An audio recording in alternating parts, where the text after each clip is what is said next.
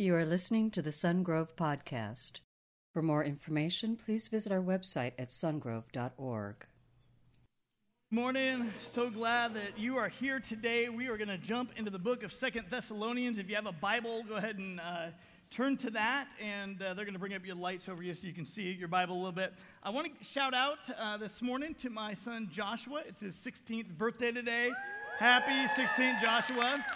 Um, how many of you, I'm just uh, by way of curiosity, how many of you got your driver's license like the day you turned 16?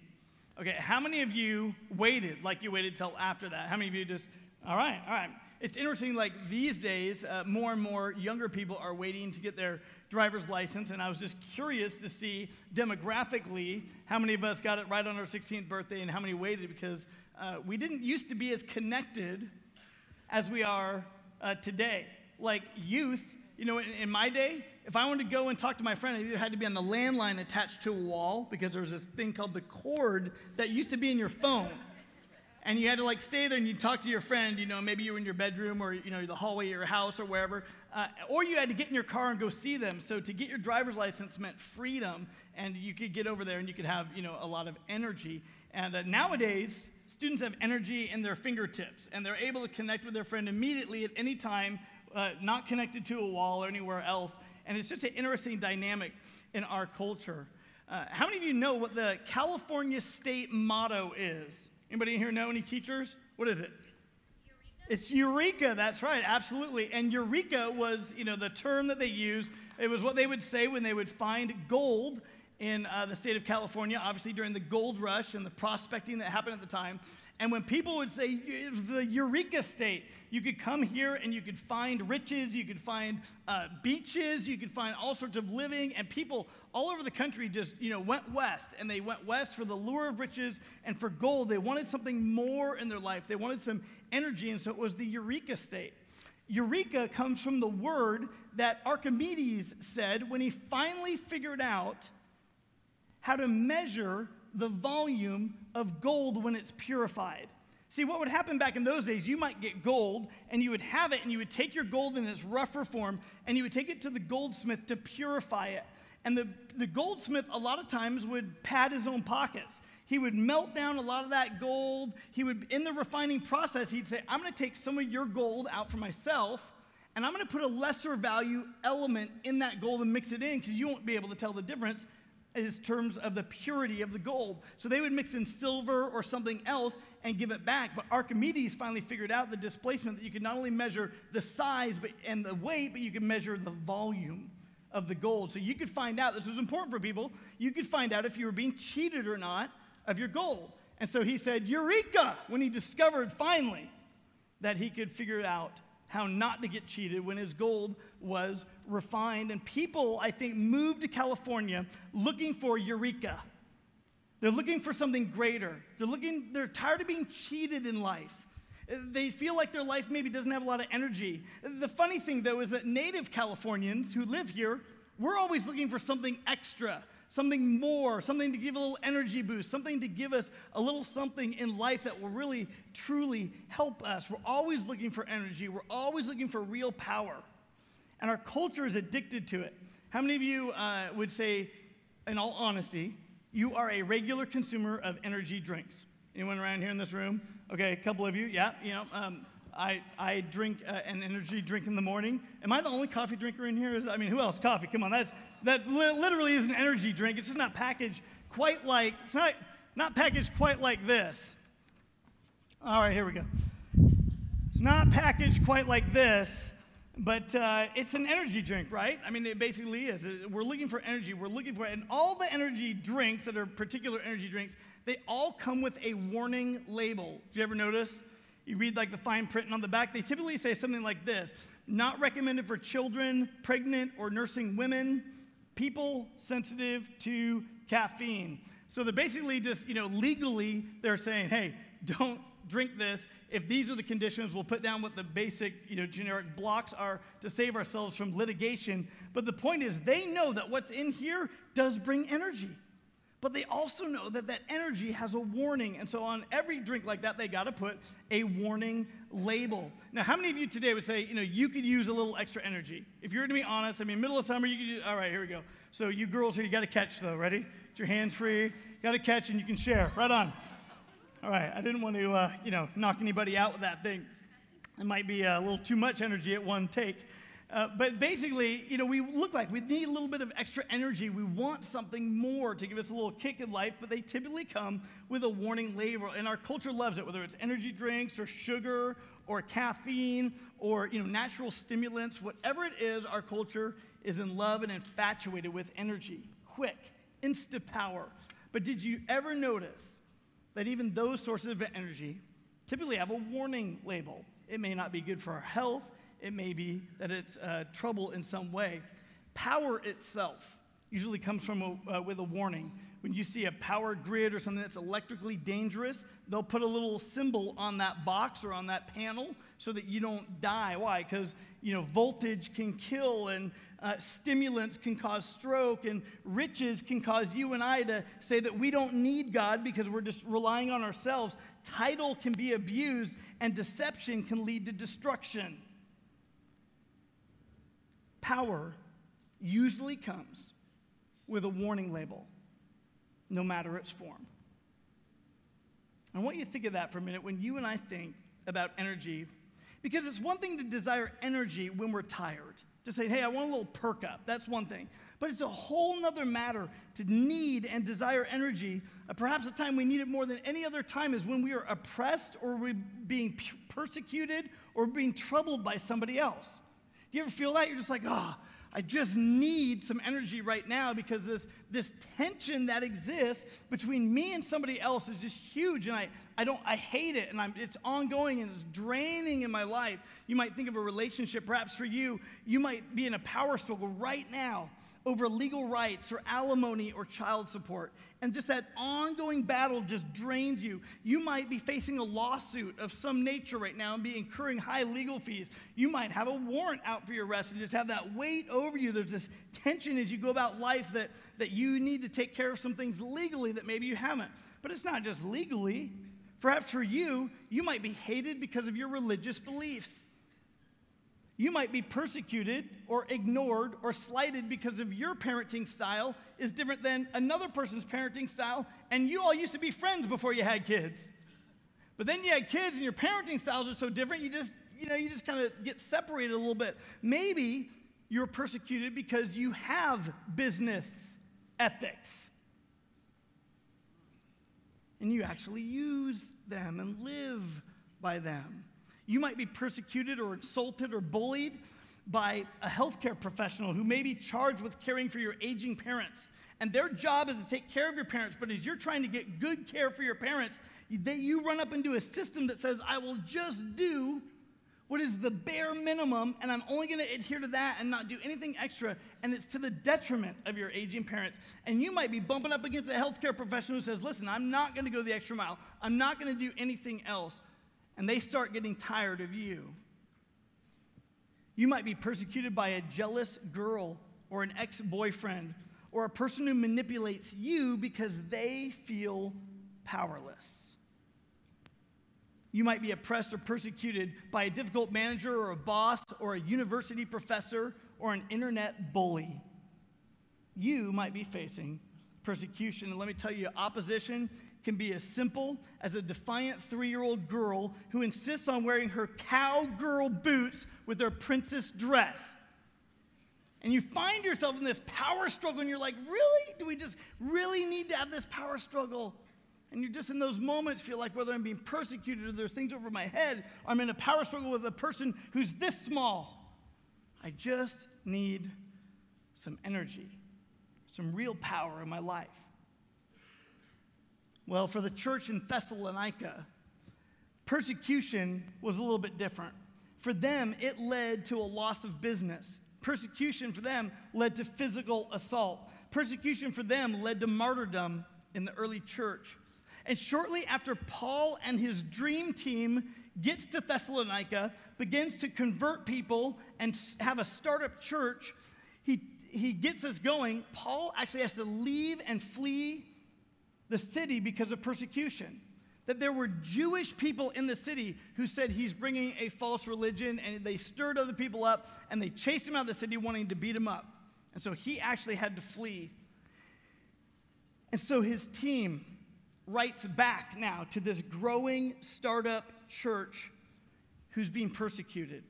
And they write the book of Second Thessalonians after they write the book of First Thessalonians, but both books are intended to encourage them and give them the secret of real power, real energy for their time of need. And so if you have your Bible open with me, it says this in Second Thessalonians 1 Paul, Silas, and Timothy, there's his dream team, to the church of the Thessalonians in God our Father and the Lord Jesus Christ. Grace and peace to you from God the Father and the Lord Jesus Christ. Let me just time out right there. I want to point out that he says grace and peace, and it sounds like just simply a nice salutation. But you need to realize that every believer has those two things grace which is your salvation, right? It is by grace that you've been saved. We have that. Secondly, if you're an authentic believer in Jesus Christ, peace, because peace has been made between you and God.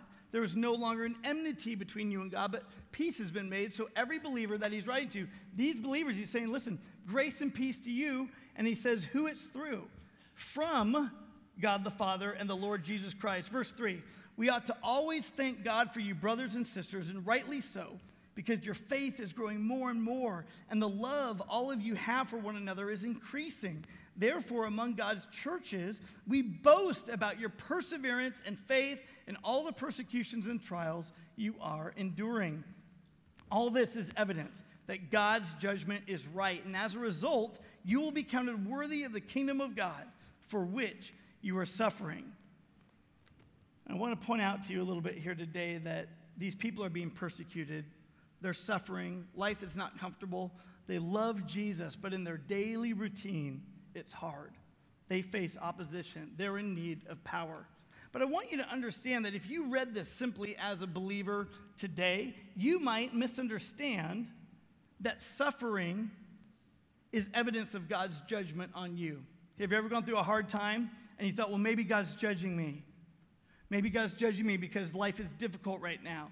More often than not, our difficult circumstances at times are as a result of our own decisions. Like we might bring stress onto our life, we might bring consequence onto our life, or more, life itself is going to have trouble. And Jesus said, In this world you will have trouble, but take heart. I have overcome the world. It's just part of life. Trouble is part of life. So if you're taking notes today, I want you to catch this. Don't misunderstand suffering as evidence of God's judgment. It's part of his will for believers. You say, what? Yep, that's right. Suffering is part of the deal. When you say, How do I know I'm in the will of God? Uh, if you're not suffering, chances are, if you haven't suffered for a long, long time, you're probably not in the will of God. Because suffering's part of the deal. Sometimes it's suffering for doing good. Other times it's for our growing. Other times it's because we're going to face opposition and persecution from the outside world. And as we do that, we respond not as the rest of the world, but we respond as believers in Jesus Christ. We have a different response, not our flesh, but a reaction of faith. 1 Peter 4 9.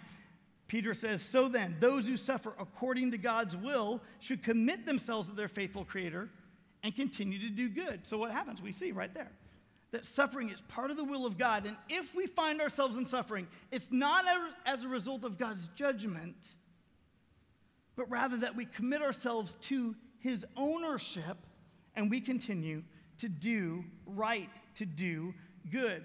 So let me say it, don't misunderstand. Suffering is evidence of God's judgment. Your second fill in the blank is the evidence that you are counted worthy is that God gives you strength to endure and persevere and grow. So, how do we know? How do I know that I'm counted worthy of God's calling? He gives strength to persevere and endure and grow. So, we ask the question how do we have joy in trials?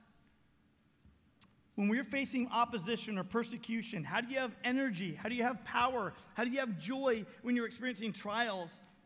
We ask God, God, please give me strength.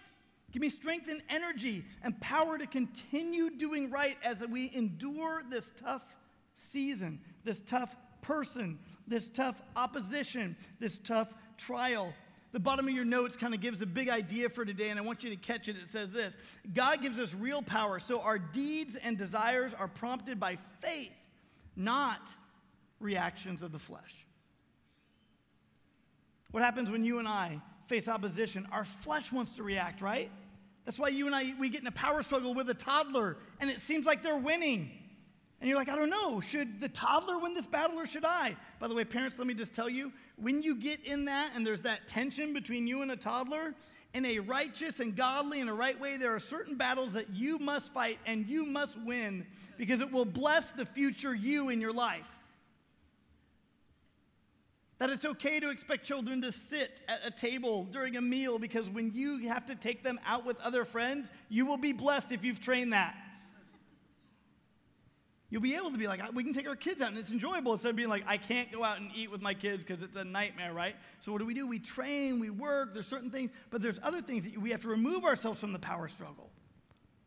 You have to say, my reactions are starting to be of the flesh. And that's where in our culture we see abuse happen. That's in our culture where we see wrong actions being taken against a child whose nature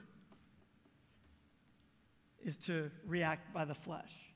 But what happens to us? Our nature wants to react back at them by the flesh. So we say, God, I need your strength. I need to endure. I need to persevere. I need to grow. I need strength to make any of those things happen. Otherwise, I'm just done. Paul understands this, and there were people in that church who felt that way. And so he says this in verse 6 God is just. He will pay back trouble to those who trouble you and give relief to you who are troubled and to us as well. How many of you just made this your life verse? Like, thank you, God, right? God will give trouble to those who trouble you. How many of you are like, yeah, right? Come on, be honest. You're like, yes, God, you trouble them. That just became your new prayer request. God, trouble them who trouble me. Amen. You know, give relief to me and trouble them. That you do it, God. You go get them.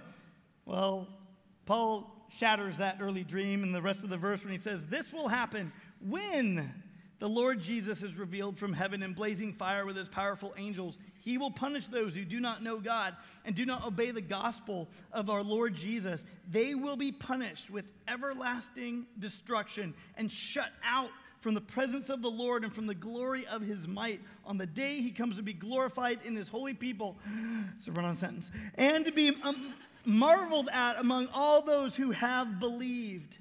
This includes you, because you believed our testimony to you. He's saying, listen, a day is coming when judgment will happen and God will trouble those who trouble you. But that day may not be right now. Well, why would God do that? So often we ask, why? why does God punish sin? Why does he have to punish sin?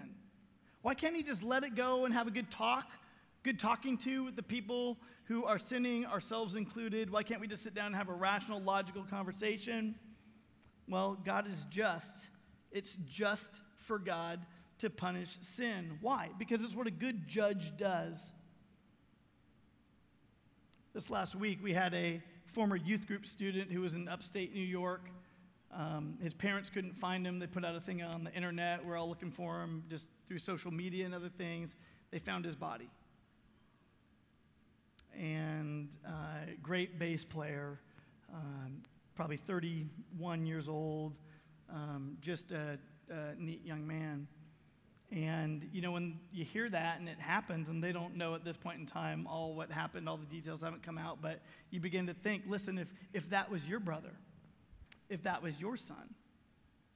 And if there was crime involved and uh, someone was caught who committed such a crime and they were taken into the uh, courtroom, do you think that the judge just having a good, logical, talking to conversation with a killer would be okay with you? Of course not. You want justice. And what a good judge does is a good judge brings justice. Not outlandish punishment, but he brings justice for wrong. That, that justice demands reward for good and it demands punishment for bad. And that's what God does. He's a good judge, He's completely consistent. And so he must, out of his justice, he must judge sin. Otherwise, he compromises his very character, his very nature. And God's plan insists on a final judgment for every individual person. When he created you, he knew that his big picture plan would involve a final judgment for each person. John 3:36 says this, "Whoever believes in the Son has eternal life, but whoever rejects the Son will not see life. Why? For God's wrath remains on them." God's big picture plan involves a reckoning, a final judgment. The trouble is, we want God to use his judgment right now to trouble those who trouble us. In fact, uh, it, you weren't going to skip down on your outline one more point. I flipped these yesterday when I was going through this. And so you're going to realize uh, it would be step four on yours, but three on my outline. We want to use God's power to trouble those who trouble us. We want God to bring justice to everybody else, and we want God to bring grace to us. See how that works? So we're like, yeah, get up, God. Trouble those who trouble us. But there's a warning label to that power. Because every power comes with a warning label. And the warning label is found in Romans 12 19. Paul says, Do not take revenge, my dear friends, but leave room for God's wrath. For it is written, It is mine to avenge, I will repay, says the Lord. let me tell you, when we think that God is not troubling those who trouble us, we think that we ought to trouble those who trouble us. And there are some of us in this room right now who have plans for revenge against somebody else. It might be the silent treatment, it might be a way to pay them back or get them back. It might be words that you're storing up and planning to say. It might be that you're setting up a deal to harm them financially because you're trying to trouble those who trouble you, but that power comes with a warning label. Verse, well, point four God's judgment is inescapable and works on his time frame, not ours.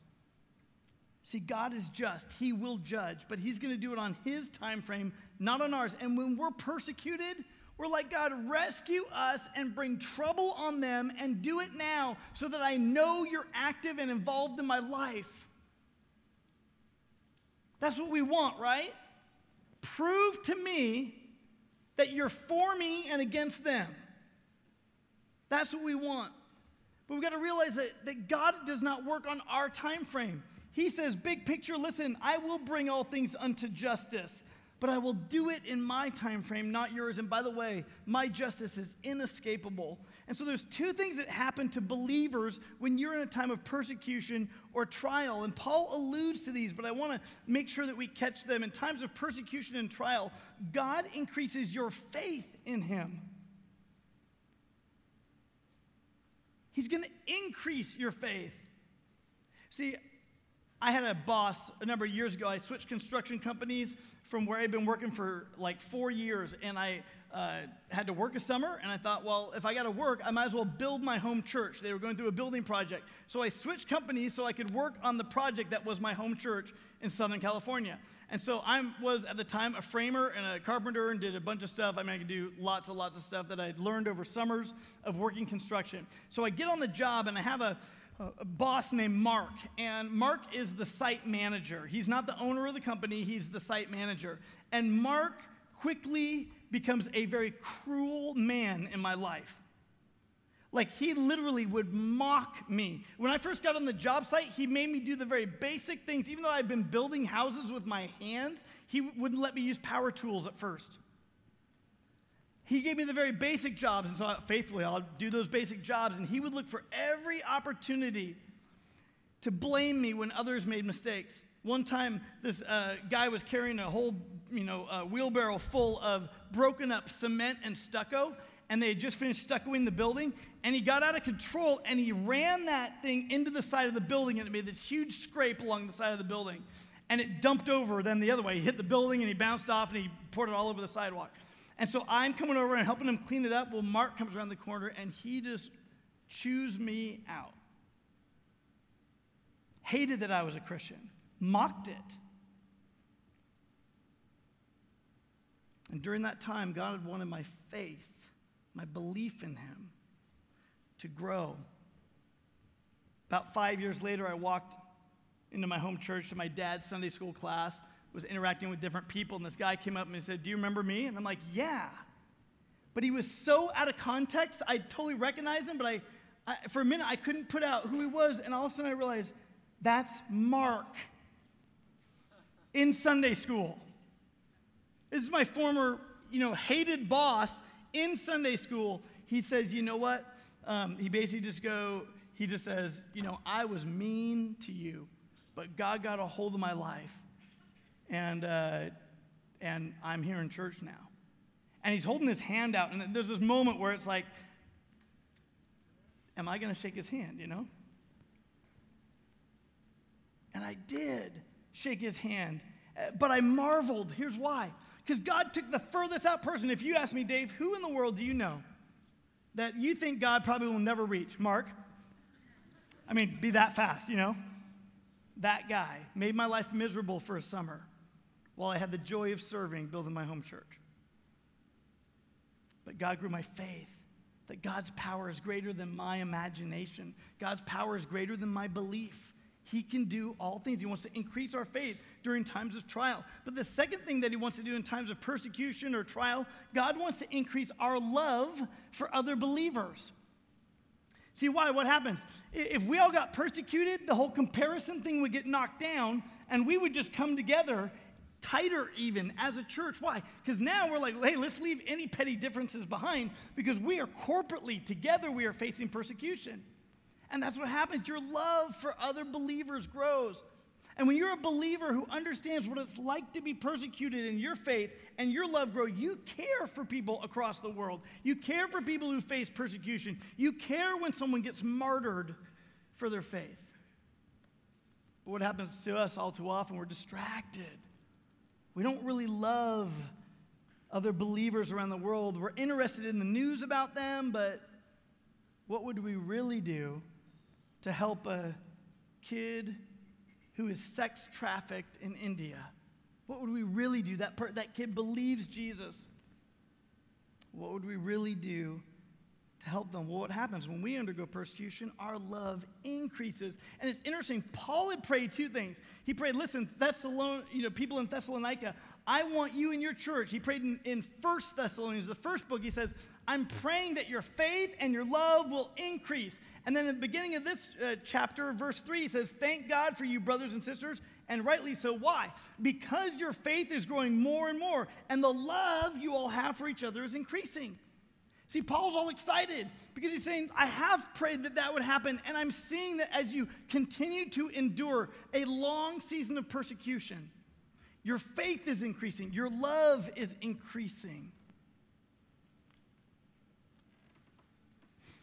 For some of you, people who know you, like really know you well, would recognize that your faith is not increasing and your love for other Christians is not increasing. In fact, you criticize them, you judge them, and you certainly wouldn't help them out financially if you were to be honest with yourself. You are so selfish at times you think only of yourself and only of your life and only of your needs and only of who troubles you, and you're comfortable and you're spiritually soft. And sometimes you're more in danger of unintentionally ending up in hell than being persecuted by the world because you simply blend in. You don't look anything different. See, that's what was happening to the people in Thessalonica. The people who were persecuting them, they were the Jewish church. They thought they were God's chosen people. We're in, we're saved, it's all good, we're Jewish. And they were persecuting the believers, those who believed in the Jewish God man Jesus who gave his life for them. They were the ones stirring up persecution. Let me ask, since they've all died from the time this was written, how do you think it went for them standing before God's inescapable judgment?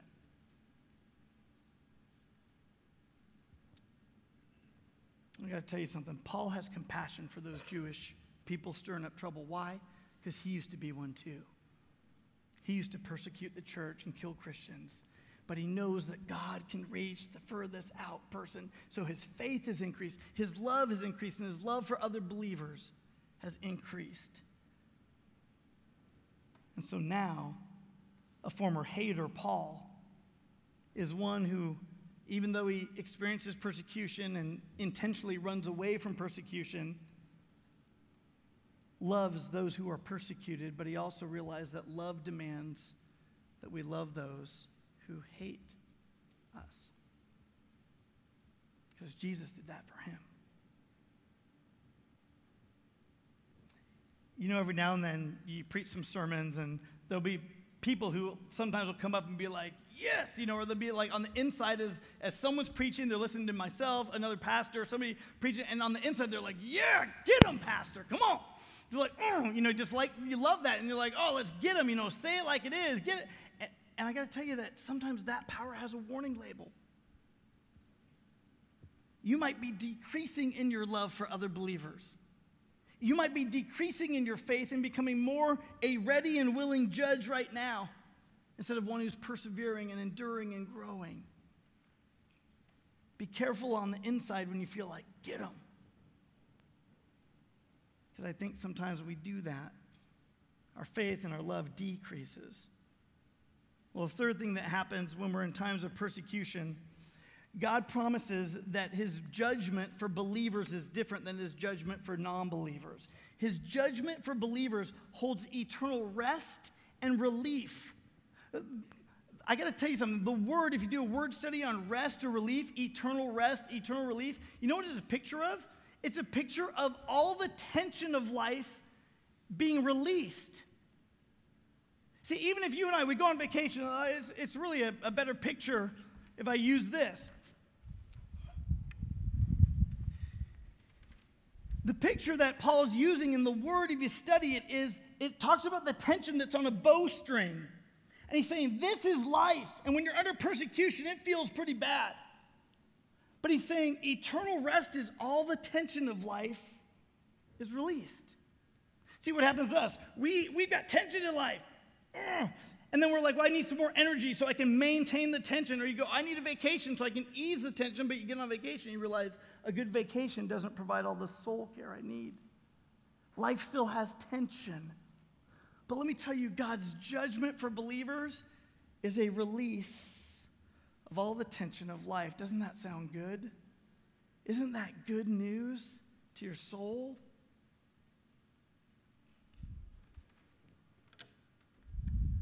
God's just.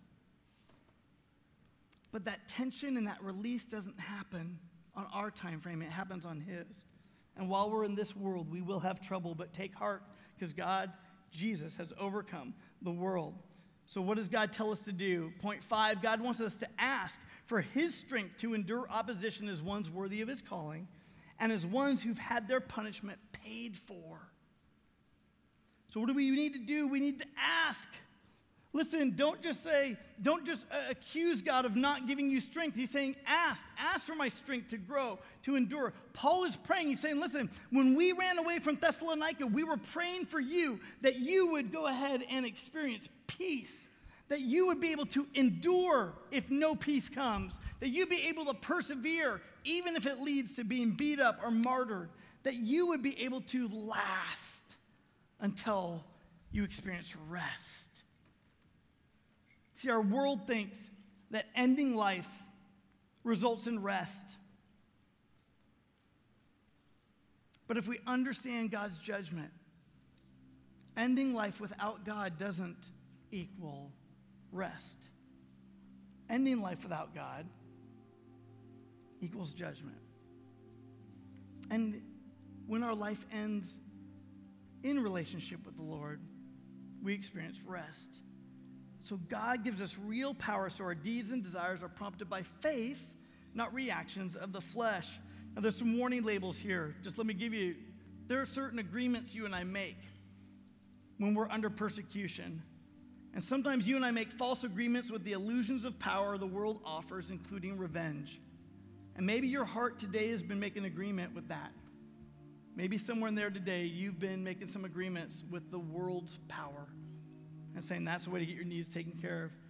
Maybe some of uh, other you, you're in the middle of persecution. You feel like you've just failed. You did take revenge.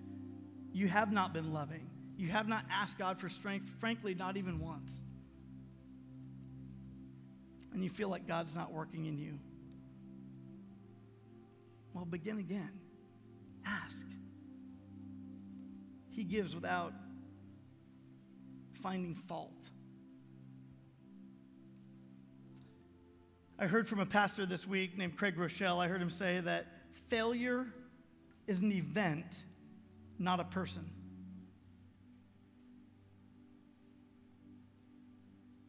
What does our world do? We try to elevate the failure, the event, to equate the whole rest of the life of that person.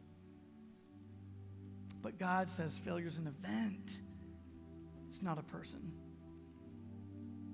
Third warning is that we lose joy and we give up when instead we ought to just endure and persevere and ask God for strength, and He will grow us like ones worthy of His calling because God gives us real power so our deeds and desires are prompted by faith, not reactions of the flesh. Paul ends with this. He says, With this in mind, we constantly pray for you. What's he doing? Not just asking for himself, he's asking for them.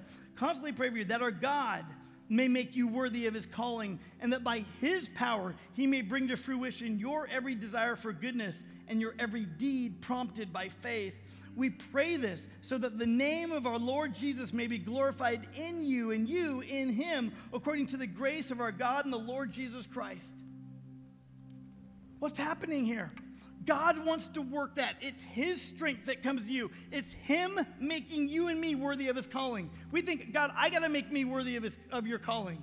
No, He's saying, Tom, Paul's saying, listen, my prayer is that God makes you and I worthy of His calling as His strength works in us, as His power works in us. That God has begun a good work in us, and our job is participate with it. We think our job is to produce it. And God says, oh, Participate with what I want to do in you. Don't reach for the world's power, including revenge. Don't react out of the flesh, but reach for strength to persevere and endure.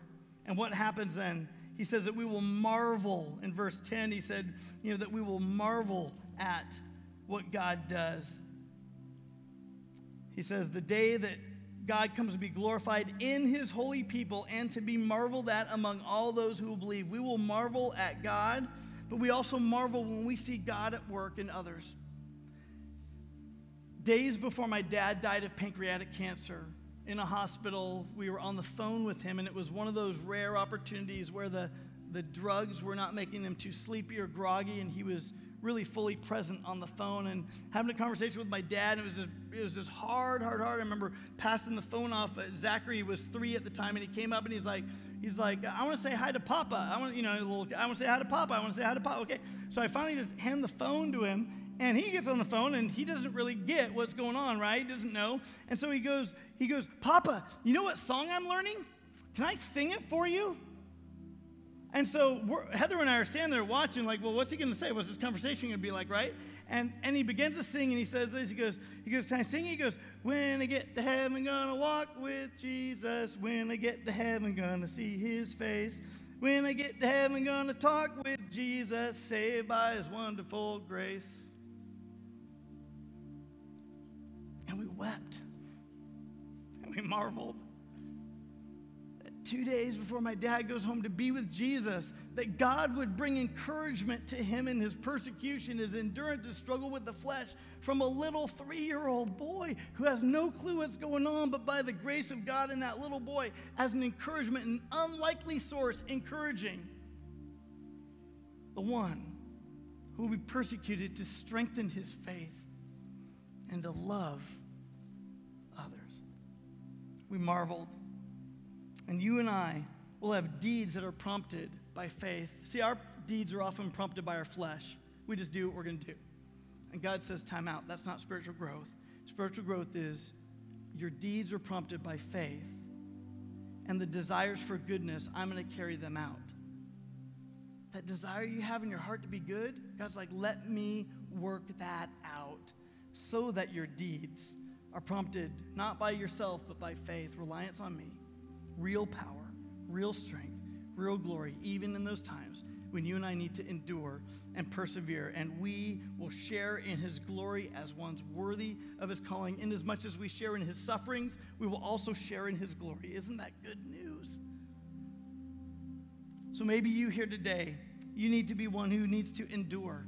And just with your heads bowed and your eyes closed, thinking about the condition of your own life, perhaps today you're realizing, I, maybe God's calling me to persevere. I've been asking for rescue and release, but maybe He wants to do some growing in me in this time when my life is being oppressed.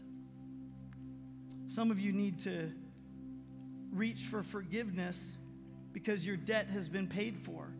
And you've been planning revenge, but God's saying, reach for forgiveness because I paid your debt. That's how serious your stuff was. And maybe some of you are here today and you've never come into relationship with God. There's not peace between you and God, and there is a judgment that is coming, and you've never made it right between Him and you. But God says, Jesus says, I died on a cross and took all your sin upon myself, and I paid for it in full. And in return, I'm just asking you to give your soul to me. And Jesus had real power. He rose from the dead. He is God. He proved it. But he says it's a gift. This eternal rest, this release of tension of life, eternal rest in me, it's a gift, but you must receive it. Jesus says, I've done all the work, but you got to take the last step. And maybe today that's you. You need to take the last step. You need to finally say yes to Jesus. And if that's you sitting right here in the room, maybe you just pray a prayer right where you're sitting. You repeat a prayer like this quietly to God. He hears you right after me. Jesus, Today, I'm saying yes to you. I believe that you died on the cross and that you rose from the dead, that you have real power, and you are the only one who offers heaven. So today, I ask you to come into my life and take over. Make me a new creation. Clean me of my sin and give me eternal rest. Today, Jesus, I'm saying yes to you. Thank you for listening to the Sungrove Podcast.